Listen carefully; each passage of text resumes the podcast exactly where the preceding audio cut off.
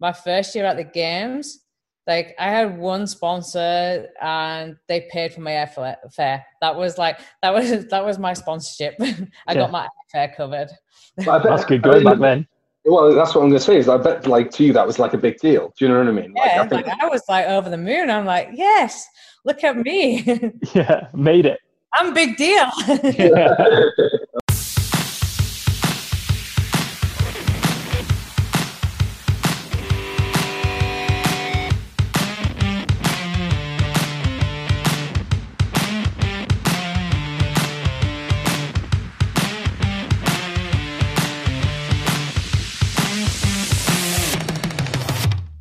Welcome back to the Kratos Chat podcast. I'm Will Gaunt, and as always, I'm joined by Mike Catris. Yep. This week, we have ourselves a legend in CrossFit who uh, won the 2013 CrossFit Games and has kindly decided to join us um, on this week's show. It's uh, Sam Briggs. Thank you for joining us, Sam. Hi, thank you for having me on. How's uh, how's things been recently? How's things over in the states? Uh, the past week has been a little bit crazy. Uh, bought a house and pretty much pretty much in the space of two weeks we bought a house closed on the house and we've moved into the house. Yeah. Full on. And what's that sort of moving experience kind of been like you know during everything that's been going on? Is there obviously you probably moved house a few times now but um has it been any different sort of? What's what's different about it or is it pretty much the same? Uh like it's not too too crazy uh, in Ohio where we are at the moment regarding the COVID side of things. Obviously, going to view houses, you had to like wear a mask and um, like sanitize when you're going into the house, and um, viewings were uh, like kept to short blocks. The mm-hmm. uh, the biggest like crazy thing at the moment is just the housing market. Like yeah. a house would a house would go up. Um, we'd see it in the morning, as in like on on our laptop. Book to go view it. Like you had to get a viewing the same day because the next day the house had already been sold. Bloody hell! Just the market at the moment is absolutely crazy. Um, they had um, the house that we actually got. They had 50 viewings in one day. Whoa! Is that just because everything's gone mental cheap over there because of the the economy, or? Uh, I had no idea. I think because everybody was stuck in quarantine for so long, finally allowed out, everybody's wanting to buy, buy a house. like we can finally leave the house. I don't want to be in this house anymore. I need a new house. um, yeah, I, I, honestly don't know. Just like uh, the housing market is just absolutely crazy at the moment. Uh, it was a good time as a UK person buying a house just because the pound at the moment is yeah, strong against the, the dollar. So I was quite fortunate in um, in that respect because if um, if all the rumours are to be believed, if the Brexit deal isn't confirmed, the pound's going to drop. So I, so I think it was probably the perfect timing for, for for me to get the most out of my money anyway. Yeah, definitely. And in terms of timing as well, you've uh, you've done pretty well as well because you're probably the first person from the UK that's that had a place or has got a place at the games that hasn't got to worry about getting out there either with all of the stuff that's going well, on. This is the first time in five years that I've yeah. not had to like stress. Uh, so I was meant to go back to the UK in April, so I still have um, uh, the flat in Manchester. Um, so I was meant to be moving out properly in April to move here in May. But because of uh, COVID, I've not been back to the UK. And having a spot at the games, I've not dared to go back now in case you. I can't in case I can't get back. So it's like I'm waiting until um, September and then I'll be I'll be coming back to the UK. I don't wish that on anybody. They just how stressful the um, like past few years have been. Um, I've been like helping Emma as much as I can, like looking at like government sites for her and trying to point her in the right direction. Um, it's just yeah, it's not a nice time. It's stressful training for the games anyway, and then mm-hmm. adding the extra like, am I going to get there? Am I not? And then yeah. that motivation to train as hard as you need to train. It's it's sometimes uh, sometimes hard to find. Yeah, I'm sure. like we had a similar situation with Mayhem. Yeah. Madness has obviously been cancelled now, but trying to logistically get our head around actually even getting out there if it was going to go ahead was, you know, mind blowing. Yeah. Um, in terms of the the training side of things, like are, are you assuming everything's just going to go ahead and just hopefully just get on with it and take it as it comes, sort of thing, or have you got a little bit inside knowledge on anything? Yeah, I mean, obviously, like as far as we're aware, like it is going ahead. Um, on the we we have to be there and get tested on the 14th of September. Uh, so, like as far as I'm concerned, I have to be like mentally prepared. Like this is what this is what we're doing. This mm-hmm. is what we've got to to train for. Uh, obviously, it'll be a little bit disappointing if it doesn't go ahead, but mm-hmm. it's never wasted training. Um, you always said to me like you prefer the game style training anyway because it's more fun stuff, more like you can get yeah. your teeth into a bit as well. Yeah. So what does that look like compared to your regular sort of lifting days or whatever it might your, your normal sort of training would look like? Yeah, I mean, obviously we still have to do the lifting and things like that, but um, just like different styles. So instead of just doing uh, like my training yesterday, instead of just doing uh, a one rep max deadlift, I had a five minute AMRAP of um, deadlifts and high box jump overs straight into five minutes to build a one rep max. So it's just mixing and like putting those those blends together and mm-hmm. trying to um, trying to lift more under under fatigue. Mm-hmm. Yeah, more sports specific yeah. stuff. Yeah, and then we get to do fun stuff like uh, go for lake swims and runs and just put things together and just try to think outside the the box a little bit with um, different pairings of movements and just like different rep ranges and stuff just because you never know what's what's going to come up. Yeah. And i think like that's more applicable now than ever really isn't it? Because obviously we've got a new setting with the ranch and that kind of stuff. You are you excited to kind of see what comes up? Because i know obviously dave castro has been doing like that youtube series isn't he? The the redacted stuff, which they keep, which I watched, and it's kind of it's quite difficult to watch because he keeps just dropping things like, "Oh, they're going to hate this," or "Oh, they're going to think we just made this up on the spot," or and they just keep cutting to quotes like that. Little teasers. Yeah. yeah, do you know what I mean? Are you excited for the the ranch in a way, or? Yeah, I mean, like I'm just excited to compete again. It was uh, Rogue did a fantastic job with the Invitational, um, and as weird as it was, like not knowing what your other competitors are doing, you're in complete silence because we weren't allowed any music, we weren't allowed anybody in there uh, cheering or shouting. Um, you were still competing. You still got that that buzz of that competitiveness.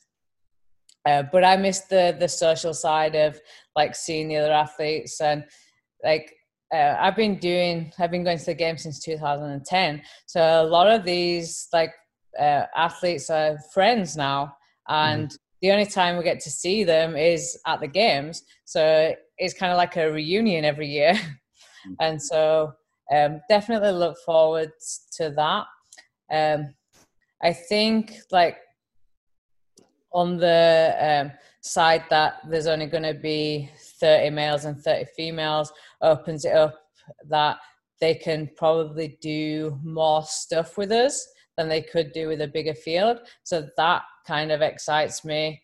Um, you're not really as limited, so you might get to see events that we wouldn't normally see like coming up at the games especially if they stick with the new era of the 150 athletes because especially in the first couple of days they're so limited with um, what they can do yeah, just yeah. from a logistics point of view, trying to get that yeah. many people through an event.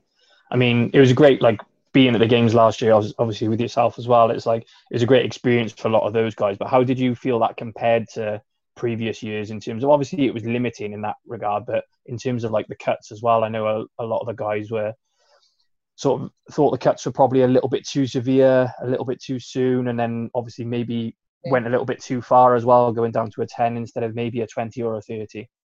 Yeah, uh, I mean, like there was obviously they needed to make cuts. Mm-hmm.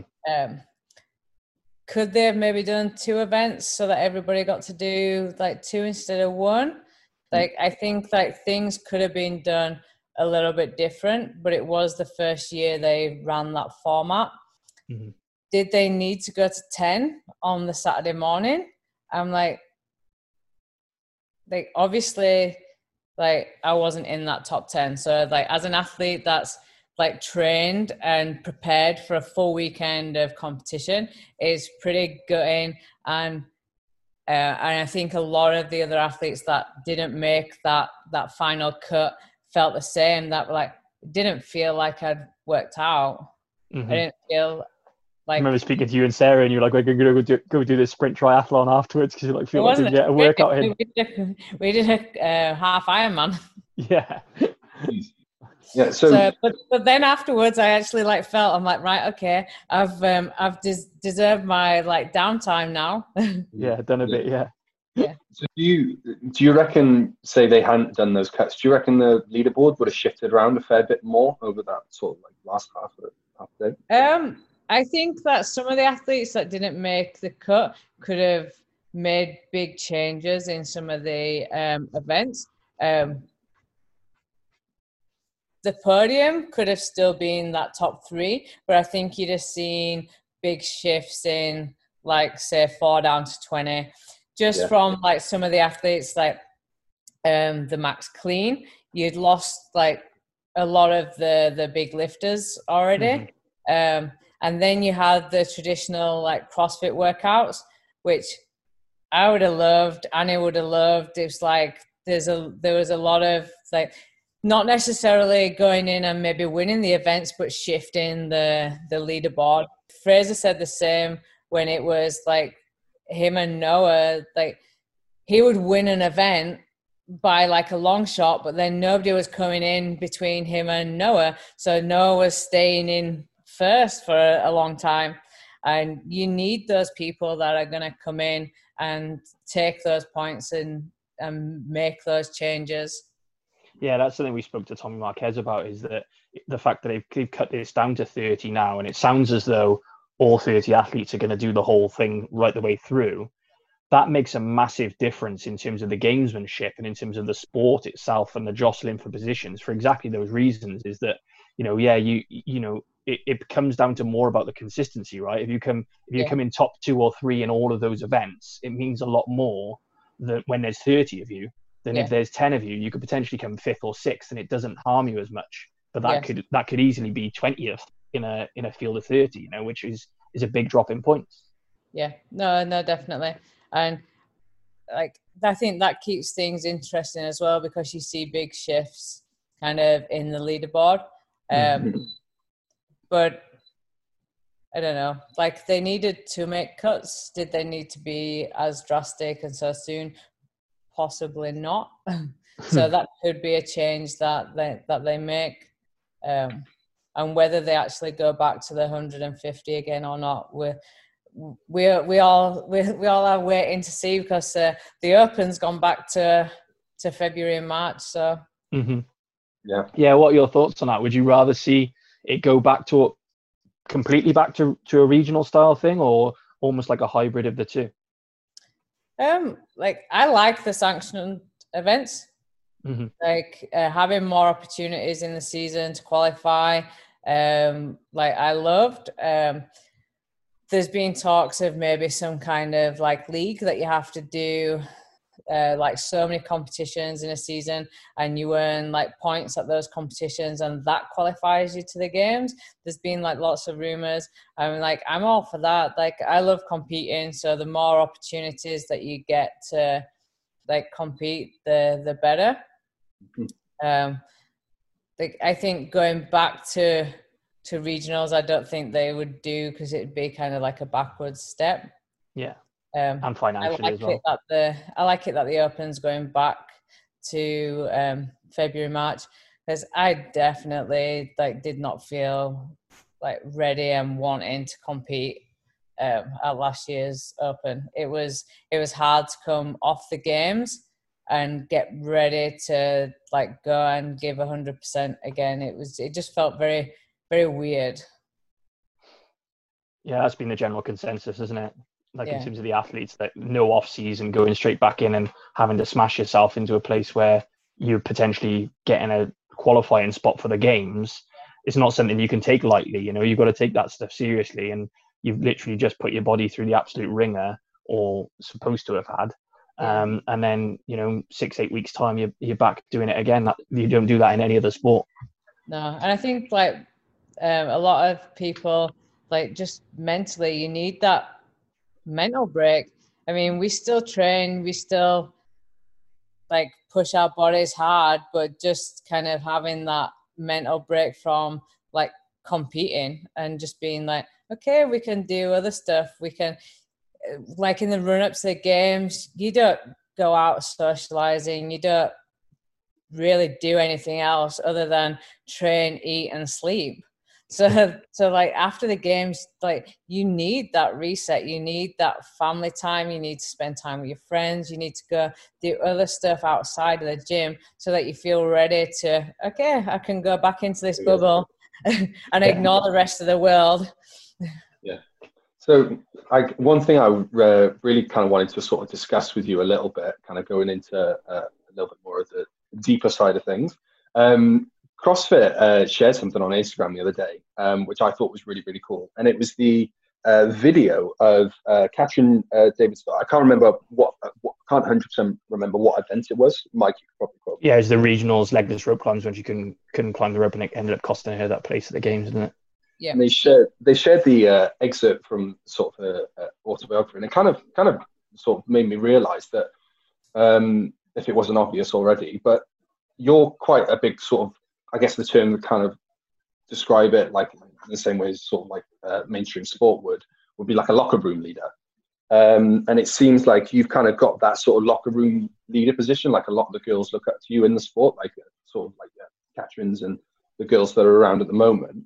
Um, I kind of wanted to ask, kind of like, is that a role kind of you that you see yourself in? Is that something you see yourself in, like as a locker room leader?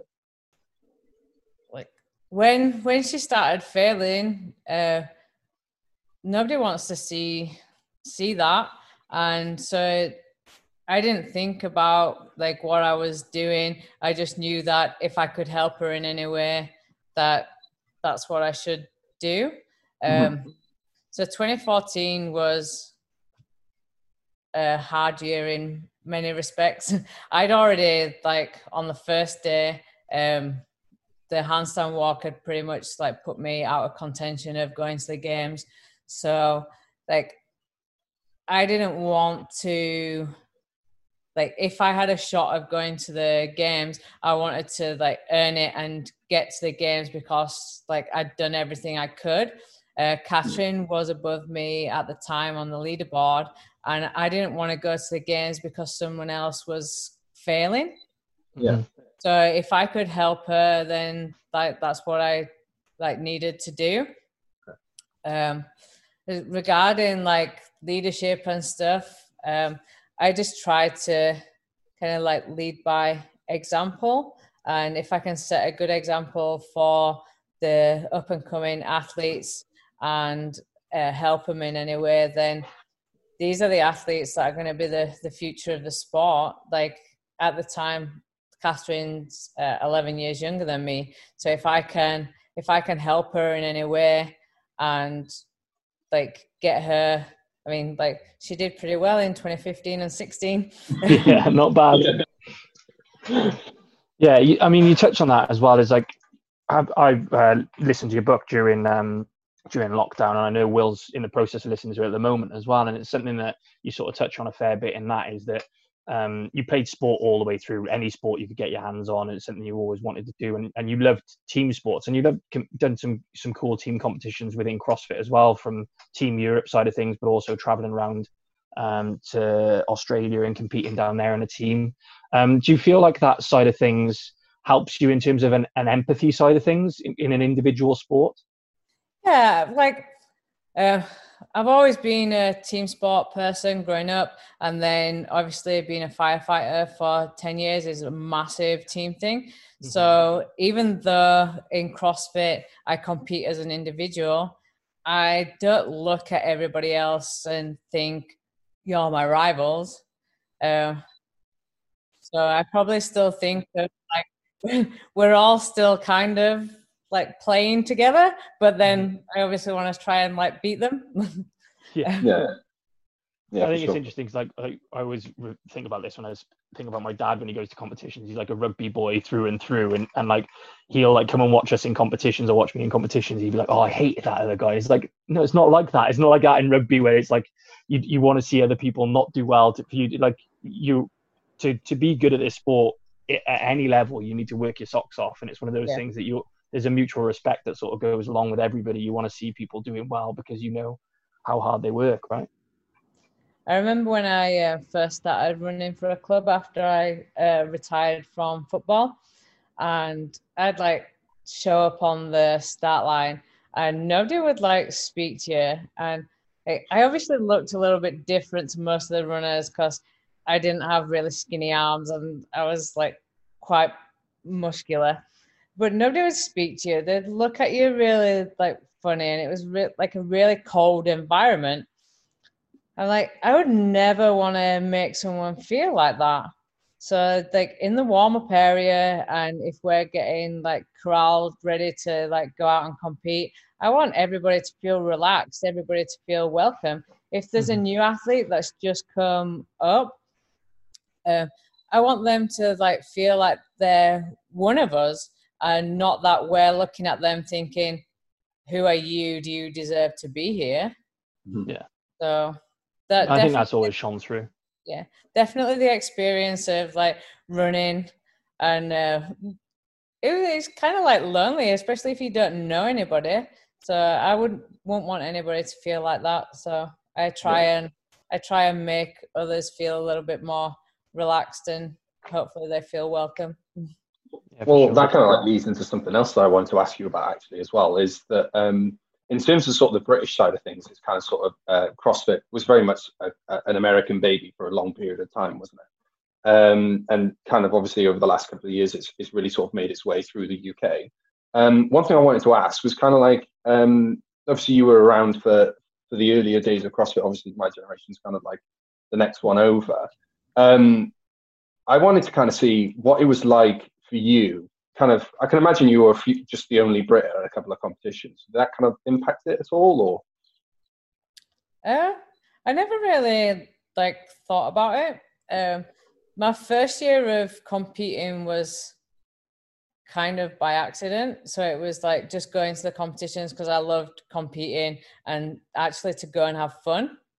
Yeah. And um, and then just at each stage it was like, oh, I've like qualified for regionals. Oh, I've like made it to the games, and definitely the first year at the games was a little bit weird, kind of not knowing anybody. Um, was kind of alone in the warm up area and stuff, but I think that um, in the early days everybody was kind of more like that. Um, it was the first year at the StubHub Centre, so it was the first year that you were in this massive arena, and um, as instead of being like relaxed at the ranch and just being more like a barbecue get together. So it was very much like people just kind of like stuck to them themselves and got themselves warmed up and um, did their thing. Um, but then, like after that, the second year you turn up, you kind of know a few more people and people are a bit more apt to like speak to you and stuff. And then and then the next thing you know, you've been competing for the last 10 years and you, you know everybody. yeah, you said, you said about like, you know, competing in the game since 2010 and sort of what Will touched on there as well. From, from my point of view, you know, I started back in 2012 and you were the, the idol, right? You're the, the, the first British individual to make it to the games and we didn't get a guy there until 2015. Um, uh, when when Phil and Steve got there, you know, you'd you'd already done three games by that point and, and won one.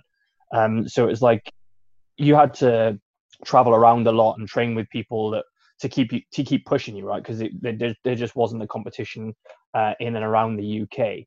But I wonder what that was like for you in terms of arguably you probably still are, um, but you certainly were the first really professional crossfitter to come out of the UK where it's like this is you, you gave up your job to, to pursue this and to, to make this a career.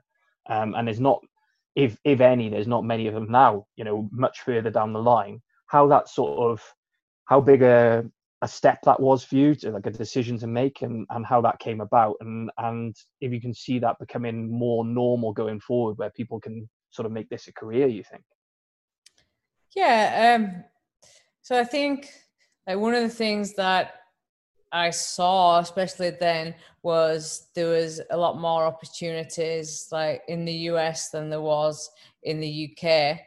Um, so that was a decision that I made uh, in 2013 was to come out here and train like in the run up to regionals and then in the run up to to the games um, and then the decision to like quit my job for CrossFit that was definitely in 2012 missing out the games and just because uh, 2011 coming fourth just just missing the podium it was like right okay what can I do if I concentrate on this 100%?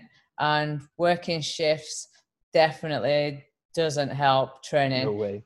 um, but like at the time, there wasn't as much sponsorship and money, especially in the UK, available for CrossFit.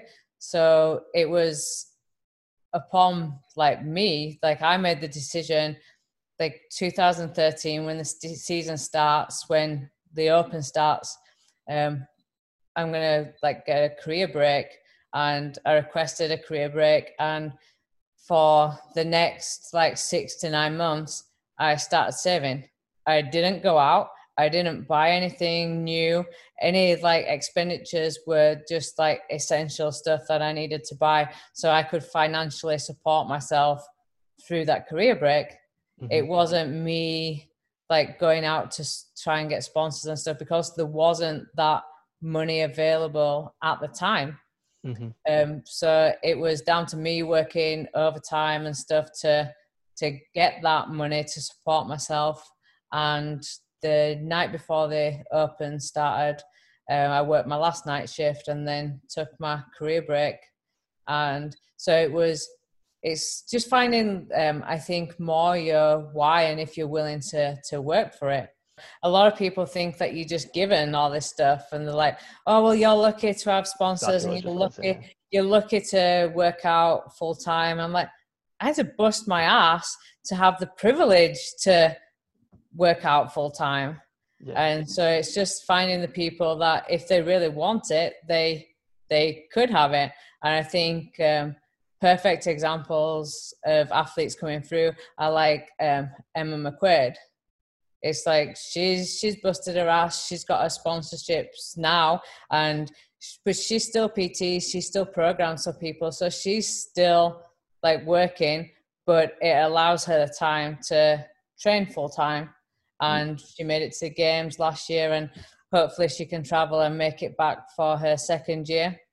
Mm-hmm. Um, and then another example, I think, like if you look at Megan Lovegrove, who like should have earned her spot uh, this year. Unfortunately, they've taken away the the national champions.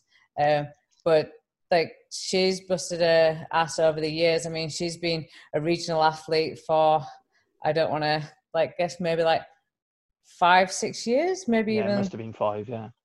Maybe even least, like yeah. maybe like closer to the six because then she's been to the games twice on the uh, JST, and yeah, she should have made it as an individual now. But she's she's done the same. She's like she's done her qualifications as a, a physical therapist. She um, has been working alongside like training. She took a job out in Singapore where she'd be then able to work but afford the time to like train.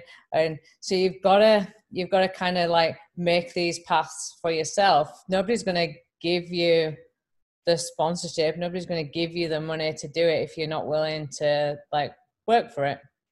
Yeah, hundred percent. I think that's what exactly what you said there was something I was going to touch on. Is you hear so many people saying, "Oh, oh, well, if I was a full time athlete, it'd be easy for me too," and all that sort of stuff, and they don't actually realize that what it takes firstly to become a full time athlete, but secondly, like that actually a lot of these people aren't. They aren't full time athletes. They're they're they're making money elsewhere, and and and if they are, they've worked their fucking ass off to get to that position, and like you said, have that privilege that they can earn money from from what they do because they're at the very pinnacle of the sport.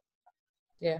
I mean, you will get the odd few that are like lucky that just kind of like fall into the sport and because of maybe how they look or um, if they can bring something unique to the sport that sponsors like are immediately attracted to them but i'd say that's like 10% of the athletes the other 90% have had to actually bust their asses off for like three to five years before they've even got like the decent sponsors my first year at the games like I had one sponsor and they paid for my airfare. That was like that was that was my sponsorship. I yeah. got my airfare covered.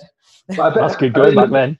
Well, that's what I'm going to say. Is I bet like to you that was like a big deal. Do you know what I mean? Like, yeah, I, think... like, I was like over the moon. I'm like, yes, look at me. yeah, made it. I'm big deal. yeah. Well, I, I feel um, it's it's something that's quite prevalent in fitness though i think just in in general. Like i feel like uh, everyone wants a sponsorship don't they? Everyone wants those kind of like those that social media influencer lifestyle where you just get paid to look good or get paid to lift weights. But as you said like i don't think a lot of them realize that there is a lot of groundwork that goes along with that. And i remember watching an interview i can't remember it was with some fitness personality and someone asked them a question just it was a basic blanket question of how do you get sponsored and he went you're thinking about it in too like narrow sort of minded a way. It was like you've got to think about well, yeah, they're going to be sponsoring me and they're giving me stuff, but what can I offer them? And like that's that's the thing, isn't it? It's all well and good coming into a sport and being good at it, but when when you're someone like you, where you're an ambassador for the sport, you're a leader in the sport, and you you have these qualities and you have these things that you champion. Any brand is going to be willing to sort of jump on that and go, you know what, we do that, want that person representing us and that's again, as you said, that's something that you develop over years. It's not something that just gets handed to you like that. Definitely, and like some people don't realize, like not everybody likes being on social media. Like I find it so hard to try and post every day. Yeah, um, but, but, like I have to like go on and put content on because like I'm in that privileged position that I've got people who want to support me and um, help me financially. So I need to give back to them. I am also in the position that I have people who look up to me and want to see like what I'm doing, and um, so I have a responsibility to my sponsors and to like the people who support me, the people who value me as an athlete.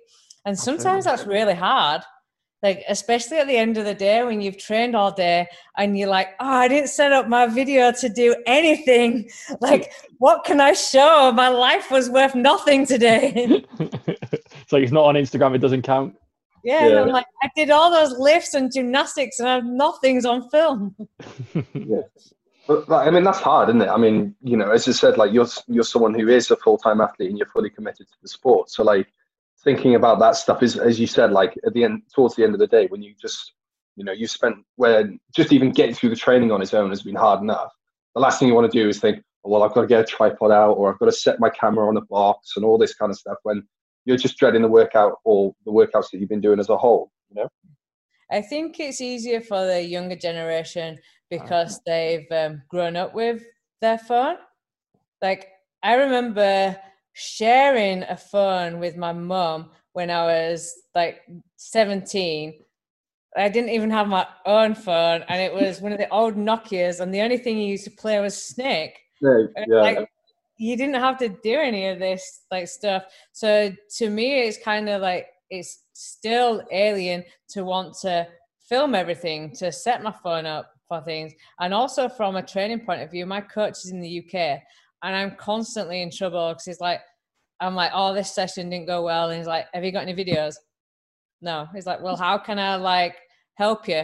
But it's not like inbuilt in me to set up these things and to do these things where you see a lot of the younger ones and it's automatically they're already documenting their whole day. Yeah. Yeah there's definitely a generation gap in that side of things right? Um in terms of that, like that, that sort of leads me into this in terms of the generation gap is that obviously there's no getting away from it, Sam, is that you're, you're on the, the older side of the roster when it comes to the, uh, to the individuals. 37? 38. 38? Bloody hell.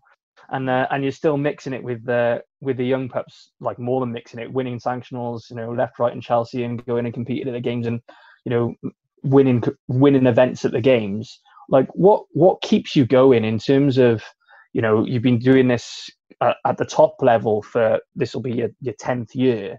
Um, in terms of getting back into the gym, you say like coming out from from the games and having to train for the next open and have mentally psyching yourself up for what you do is is not easy, right? It hurts. So like what what drives you to keep coming back?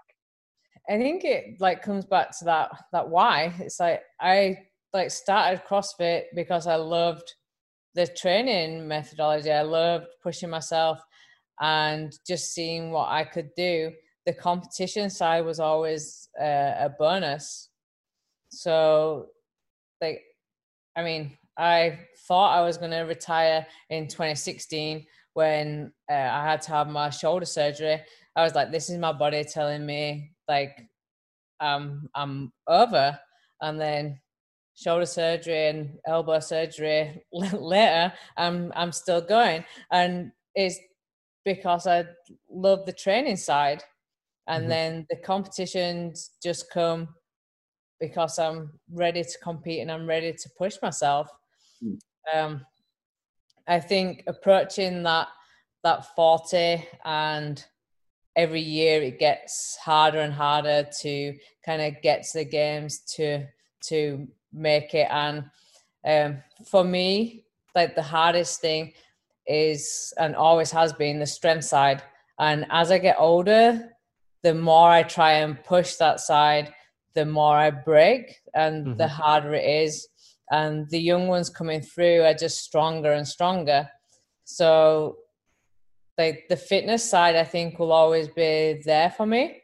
It just depends whether i can still hang on to the numbers enough to still like compete like for mm-hmm. example uh, in the rogue invitational like the light bar um snatch like i can like I, i'm fit enough to keep moving a light barbell but like the heavy bars i'm just like i just can't like especially like after surgery um i came back from a shoulder surgery and my left shoulder is a million times better than it was um and it is far better than my right side now coming mm-hmm. back from the elbow surgery i still struggle with um and they said the joint will never be like as as good as it was and it's but i can i can lift if i hadn't have had the surgery i wouldn't have been able to continue crossfit Mm-hmm. So it's something that I just have to deal with, and it's a constant circle of how much can I push it before it goes goes backwards. So it's constant like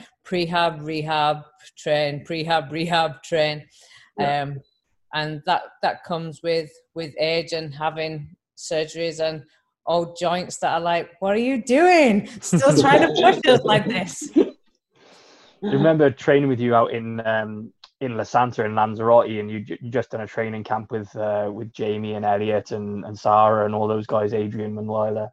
And uh, I remember speaking to Jamie, and she was like, I was like, oh, you know, what you guys doing today? We'll come, we'll come down and do a little bit of lifting. And she's like, oh, I'm gonna do this, and Sarah's gonna do that, and Sam's probably on her sixth session for the day already. And uh, I was like, oh, is that is that just the theme? And she's like, the girl works like out more than anybody I've ever known work out and just keeps coming back for more and more and more in terms of like your your work rate and you just love that engine style horrible shit pit type workout um, do you think that that's what set you up as you know you're known as engine like briggs in terms of the engine was was that always because you enjoyed that style of training more than the than the lifting side early on um i think like you have to remember I didn't get into CrossFit until I was 27. Mm-hmm. So even though I'm 38 now, that's only 11 years. So 27 years of my life was more endurance based. Like I played football and uh, rugby, but then I raced mountain bikes. I ran cross country. Uh, everything was always more of a longer duration. Uh, when I retired from football, I started running for a club, started doing triathlons. So um, for a long time, it was more endurance based activity. So that's kind of the base that I'd built up. It's something that I adapt to a lot more easily. I enjoy lifting. I love lifting. Um, I wish I was stronger. Um, I think the strongest I'd been was my like 2014 to 15 season. Um, that's when I like had all my lifetime uh, PBs and snatch, clean and jerk, squats, deadlifts, um, and then it was the beginning of 2015 when I herniated um, and had two bulging discs, and it was then coming back from from that that strength was a lot harder to kind of like put on and to it doesn't mean that I don't work at it, but I just don't get the same returns mm-hmm. as like the endurance stuff or working the um, more engine based uh, stuff. There's very few people that have had as, as a successful time as you in terms of since things have shifted from regionals to sanctionals in terms of you know qualifying for the games at every given opportunity. Tw- like there was like 13 opportunities to qualify for the games in 2019 and i think you qualified through 14 of them. It was like everything you could have done you did.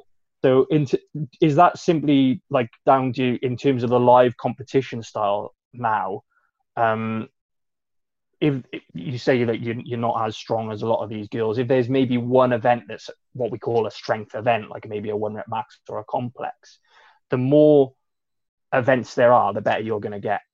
Yeah. So like I have to be more selective kind of over what competitions that I go to. That's why Dubai is normally um, a good one for me because it's more game style.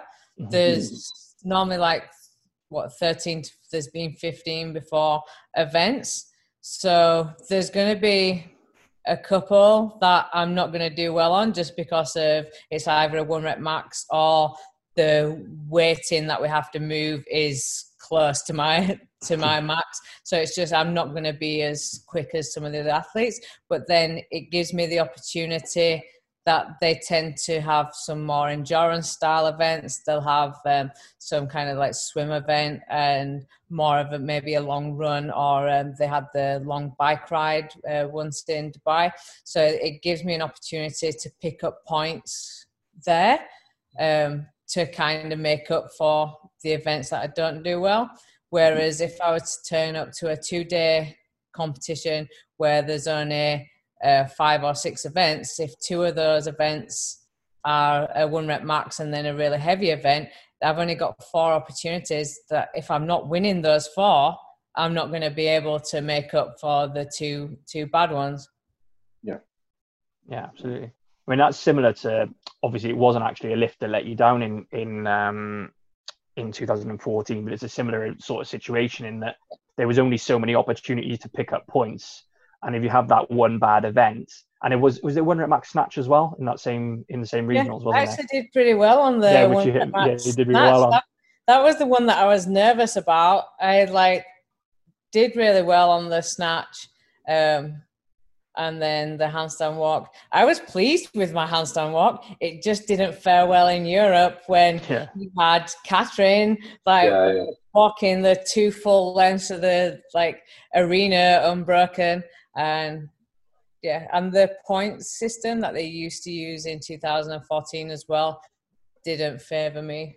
Mm-hmm. So, in terms of mentally coming coming out from that, because obviously that was the year after you won the games, um, and and it was just as CrossFit in terms of the media side of things was really starting to generate some momentum. There was you know documentary crews and and, and stuff like that following around.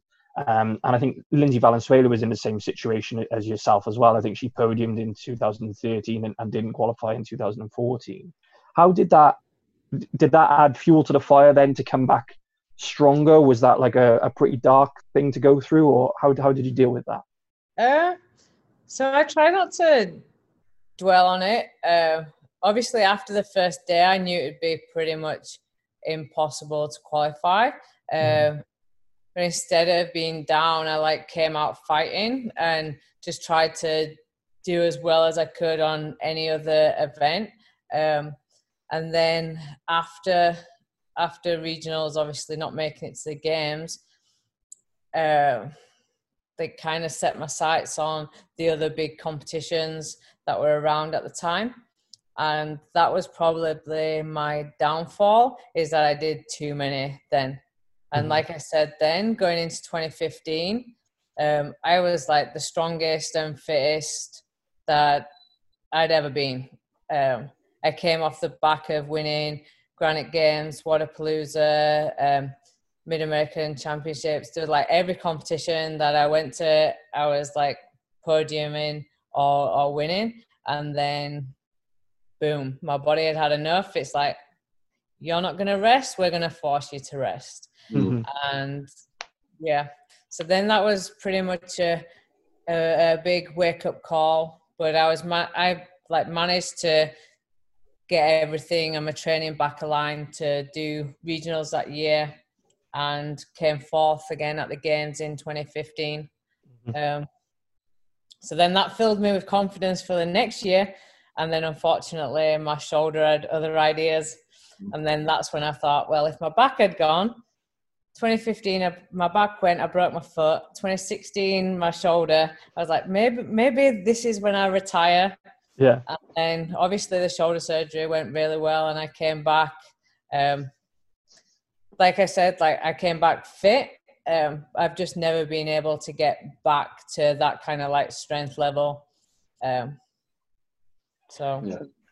Do you feel like that's like you, you touched on earlier? Do you feel like that's what the way the sport is going? Do you think people are generally getting stronger and stronger and stronger, or do you feel like we're, you know, I, I think back in from my perspective, sort of 2015, 16, it started getting very heavy. Um, and, and probably heavier and heavier. And I was kind of thinking as a lifting, lifting or heavy based sort of athlete myself, oh, this is sort of edging towards my favor.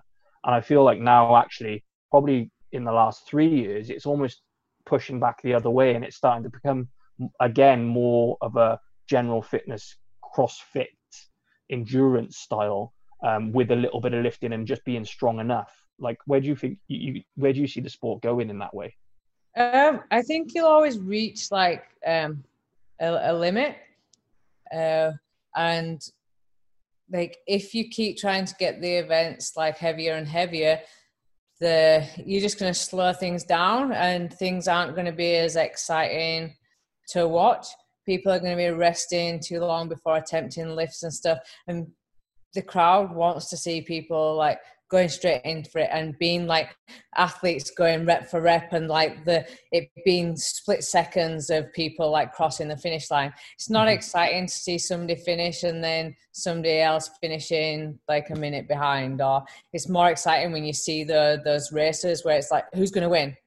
Who like you don't know until they've crossed the line or until like the scores have come up at the end like with the chip timing who's actually won so uh, there's always going to be kind of that limit. And so as athletes do get stronger, you're able to push them up, but you don't want to push them up too far. There's always going to be that maybe they've started to go too heavy. Things are slowing down a little bit too much. So we just have to pull it back a little bit. Um, so as long as the weights are still where I can, I can still lift relatively. Um, competitively, then I'll still be still be around. Yeah, the last thing I kind of wanted to touch on as well, Sam, before we do our little ten in ten quick fire round, um, was uh, again it going back to to listening to the book, and it's something that um, was an underlying theme. I don't think you know, I don't think it was a theme of the book in terms of might might have been you tell me, but there's an underlying theme there that um, about women being able to mix it with the guys. Like women can do just just as as as well as the guys can do, and it's like not a not I don't want to say feminist, but it, there's there's certainly like a strong role being a strong role model for women in in the sport. Um, and I was asked on my Instagram the other day, like, what was my favorite ever uh, CrossFit moment, and it was you overtaking Brent Fikowski in the ranch on the run when you had no reason to do it. You were like miles ahead of everybody else, but you just wanted to dust him just because you could. Um, like how much do you think CrossFit's done, and and how much do you think you've had a part to play in this for women in sport and for um, you know building the the whole strong is beautiful sort of um, movement in in taking away from the the the, the skinny sort of uh, approach, you know? Yeah, I think like um, the good thing about CrossFit is it doesn't like discriminate against like the sex. Like it's always been the women gets paid the same amount of the men. Um, I would say that even now, because some of the women's finishes are a little bit more exciting than the men's finish, there's even more attention put on the women's side um, mm-hmm. uh, of of the competition, which mm-hmm. is fantastic compared to most sports where women will be like the the side event.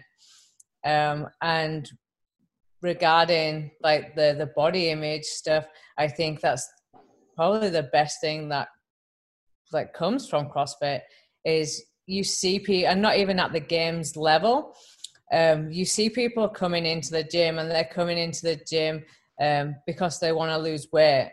They don't feel good in their body and they think because of magazines that they read and stuff that they need to be skinny.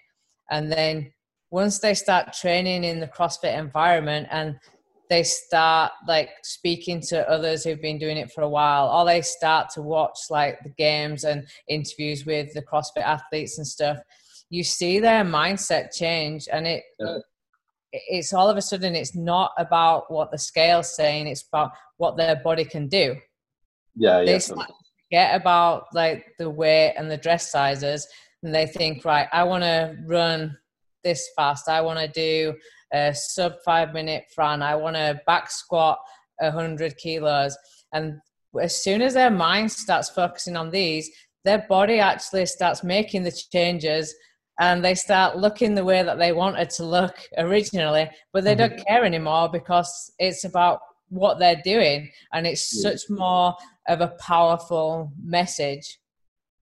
Yeah, I totally agree with that. In fact, actually, going along the lines of um, sort of what Mike said about you pushing the guys. Um, again, kind of one of my one of my favorite moments that I kind of seen from the documentaries was um, when you pushed Rich in one of the uh, open announcement workouts. And yes, uh, they interviewed you. Yeah, and they and they interviewed you at the end, and they said uh, you were pushing him, and you went, "Yeah, well, I'll let him." And um, I was just like, "That's kind of like one of my favorite moments from the documentaries, where it's kind of like, yeah." See, that's the reason that I overtook Brent because in that workout, um, the reason I started so hard, like anybody who's ever watched like how I work out and how I perform, I'm the person that tends to just start at a pace and carry on. And if anything, I'll give it more at the end. Yeah. I never start hot. Mm. But 2013, um, so 2012 I was injured and Annie won. 2013 Annie was injured and I won. So this is 2014 and it's the first time that we'd been head to head since 2011. So nobody knew kind of like where she was going to stand. And so I was like, well, I don't know like how she's going to like work right Where now. you're going to sit, yeah. Yeah. yeah so like uh, in my mind, I was like, I want, I want to control this workout. I want to come out hot and see mm-hmm. if she kind of like follows me. Mm-hmm. Um, so I went out hot and she wasn't responding.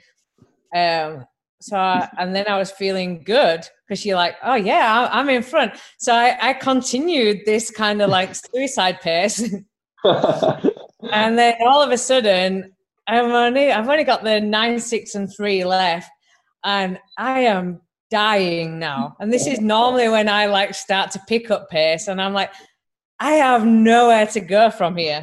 And like Rich is catching up to me, and I'm like, I don't even care right now. I'm like, he's not my competition, Annie is. And so so yes, when I said I let him win, like I didn't fight to like beat him. It wasn't quite like, oh, you can just go, I'm just gonna chill. But, but you know that would have got under his skin though. You saying that, you know that would have really got under his skin. You go, oh yeah, let him have it. But then that stays with you. You're like, damn it, like why why didn't I fight for it? Like yeah. I know my direct competition wasn't him, but it's like, but then you've got in your head like, I had that opportunity. Why didn't I fight for it? So then at the ranch when we were doing the trail run, and like I didn't know that that was for third place. Like I just saw Brent, and I'm like, right, okay. let's see if I can push it. There's a there's a person to chase. It Mhm. didn't matter if they were like male or female. It was like there's a person to chase. Let's see if I can push and let's see if I can get him. And then what made it all the better was in the first interview, he said that I didn't like. I know, yeah, and he got caught out, didn't he? Like you were like, a- as you were walking past, and you were like, "Oh yeah, I did beat him." I took a look, and he's like, "Oh yeah, that did happen." But I love as well that he actually like they, they it wasn't like him. He had the same thing going through his head, right? Like obviously he's, he feels you coming creeping up on him, and he sees you taking him, and he, he must have been like, "Oh, first of all, shit." But second, he's like, "Oh, it's okay. It's Sam. That's not my competition." But he Yeah. still tried to kick a gear because he Yeah. was like, "I'm not gonna let it test me." And then about four steps later, you could just see him just going, "Fuck it." But then he probably has the same thing now. Like when he did the run, swim, run, he's like, I'm not going to let a girl like beat me now. And it's Yeah, like, you have that. Like when I let, when Rich passed me, um, like that, that like stays with you. It's like, right, okay. Like if you have that opportunity again, you have to like dig deeper inside yourself because like you then learn from that, that more Yeah, Mhm. like psychologically i like gave in on that workout because i was hurting and i didn't need to beat rich but had i have like dug deeper i would have probably like learned more about myself so now i don't let that opportunity like come and not try and Right. take it i mean i could have pushed and he still could have beat me but at least i would have known that it's like right okay that is like all i had That's awesome. Okay, Sam, you ready for our uh, our ten in ten? Okay So 10, 10 quick uh, quick fire questions. It's supposed to be ten seconds, but some of them might take a little bit longer. Um, the first one is: What is your favorite movement? uh probably muscle ups Yeah, ring muscle ups, right? Ring or bar? Like probably bar at the moment. I've fallen out with rings. Oh, really? There's qu- during quarantine time. oh, okay, yeah. Fair. I It's couldn't do them, and it's like it's like coming coming back. My shoulder was like, "What's going on?" and timing. They'll they'll come back into my favorites, but at the moment we're just going with bar. okay, what's your least favorite movement? Uh, it has to be like overhead squats. Just that position for me is not good. No, That's a popular one. That one is for least favorite. Yeah, it's just It's it hurts. Yeah, Stupid movement. It's ban it. be- Ban the movement. should just be an accessory for your snatchers, and that's it. Not in competition. What is your go-to cheat meal? Uh, favoring pizza at the moment. Yeah, what's on your pizza? Uh, probably chicken, um, some veggies, and I like the proper trad- traditional like Italian, the uh, Neapolitan, like thin Thin, crispy, crust. yeah. yeah, Nice. No, no pineapple. no pineapple. Good. Um, what's your favorite movie? Oh, uh, Dark Knight Returns is on my like head at the moment. Good. Like Calm Yeah. Porter was the same. Dark. Yeah, Yeah, yeah. love, love the Christopher Nolan uh, trilogy. Um, what's your favorite training track to listen to at the moment? Oh, um, I just added a new one to my playlist. I like going phases of uh, listening to like weird types of music. Um, I remember in Lanzarote, it was all like deep German trance type stuff. But one that's was that mainly Sarah's. I still, um, I still kind of like that stuff. Um, I like something with a good, a good beat. Yeah. Trying to find it. Where's it gone? Yeah, you can't beat Faithless. Like yeah, a good Faithless song. I can't, school, find the, I can't find the one that I've just added. Just something with a good, a good beat. Um, I like um, all the like psytrance stuff. I've gone for a little bit of. Um, it's got like an Indian vibe with the the trance at the moment, like uh, Kashmir, like the DJ and stuff. Just get a little bit of. Uh, bit of Bollywood. yeah, mixed in with the trance, it kind of like you get like a really nice like feel and a happy, happy feel when you're training.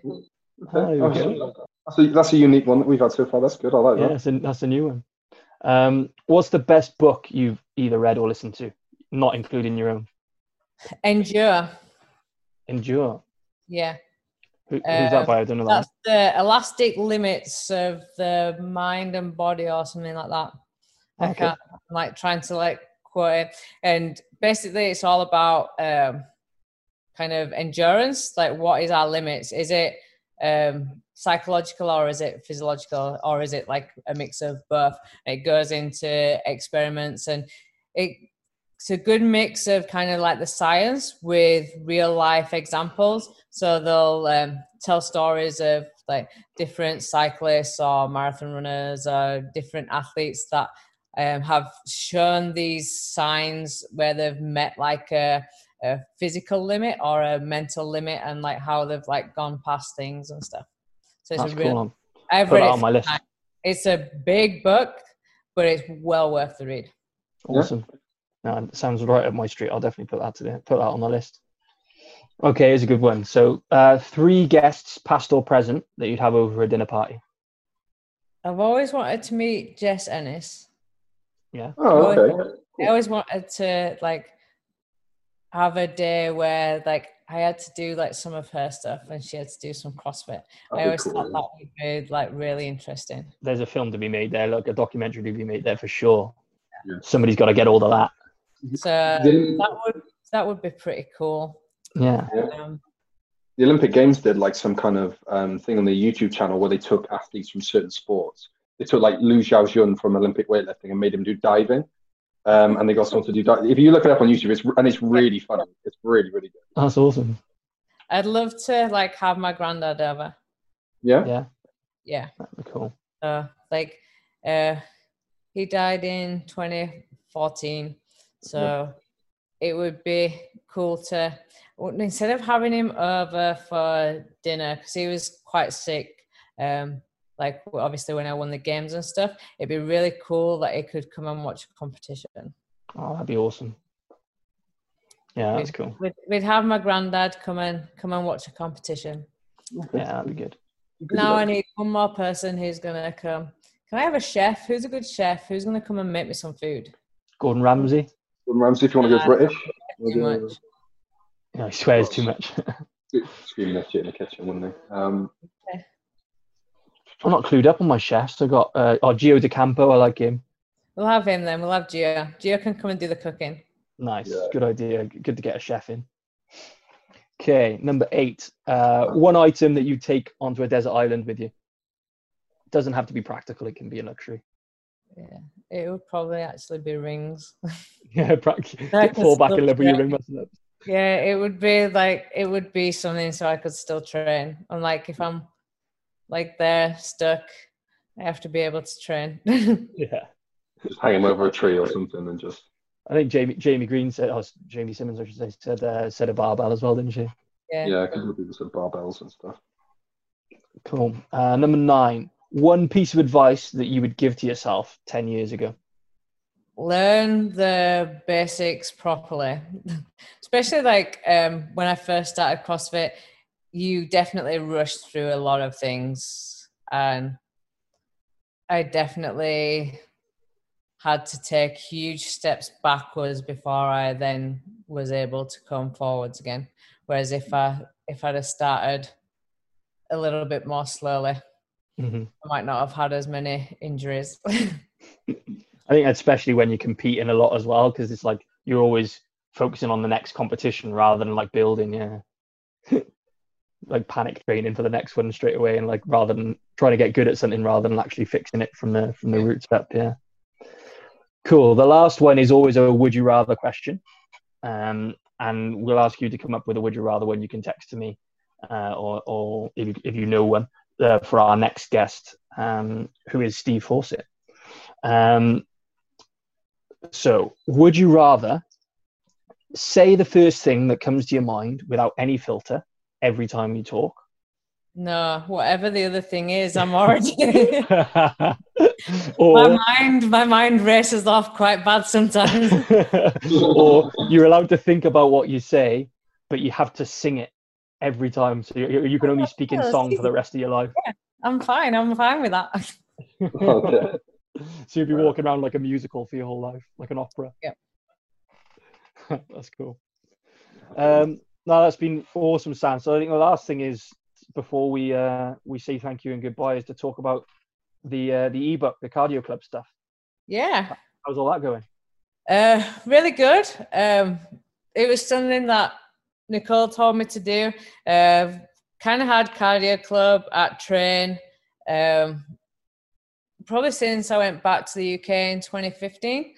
Um, started off small and then we just got like a few more people joining in and then like obviously when Emma and people had come over and train with me, they'd like join in and it became quite a quite a big session on a on a Sunday. We'd uh, we'd go into the gym, have a have a big cardio session, and then we'd all uh, go into town and have brunch. So it was like the harder we can work, the more we can eat for brunch. And um, obviously, when I came over here and I wasn't in the UK, she's like, "Well, why don't you like jot your workouts down, and then other people, no matter where they are, can join in." And I was like, nobody will want it, nobody will do it. And I've been really surprised by like how many people and the positive response that I had had back from it. So um, volume one. Uh, so the it's on my Instagram, link in my bio. Mm-hmm. And it's there's 30 workouts and they have uh, they've either been written by me or they have some like meaning to me. Yeah. Um, and I've written a description along with like pacing strategies, how I attacked it, um, and then scaling options and stuff for it. Um, and I'm already in the process, but it'll take a long time. I've only got four of the next thirty, but there will be there will be a volume a volume two. But yeah, there's 30 workouts in volume one, um, so you've got a good few few months of workouts to, to stick yeah. your teeth into. That's awesome. I'll uh, I'll definitely give that a look. And uh, my advice is not to attack it the same way that Sam did because you'll probably die. there's good scaling options, and there's like what the workout should feel like to you to get that response. yeah. Uh, well, Sam, thanks so much for coming on. It's been uh, it's been great to see you. It's been a while, so hopefully, um, once all this madness is over with, we get to catch up in person soon. And um, and fingers crossed, everything goes as planned and the games gets to go ahead and we get to see you uh, up on that podium again. I'll be happy just to be competing. and maybe and maybe if I can uh, win an event like the as long as I don't do death by power snatches, I don't think my back could take that again. You're still going from the Rogue Invitational, and you have you finished yet? Oh, if only I'd have known that, I could have like stopped like around the head. Oh, Sam, thanks so much. It's been uh, it's been great. No, thank you for having me.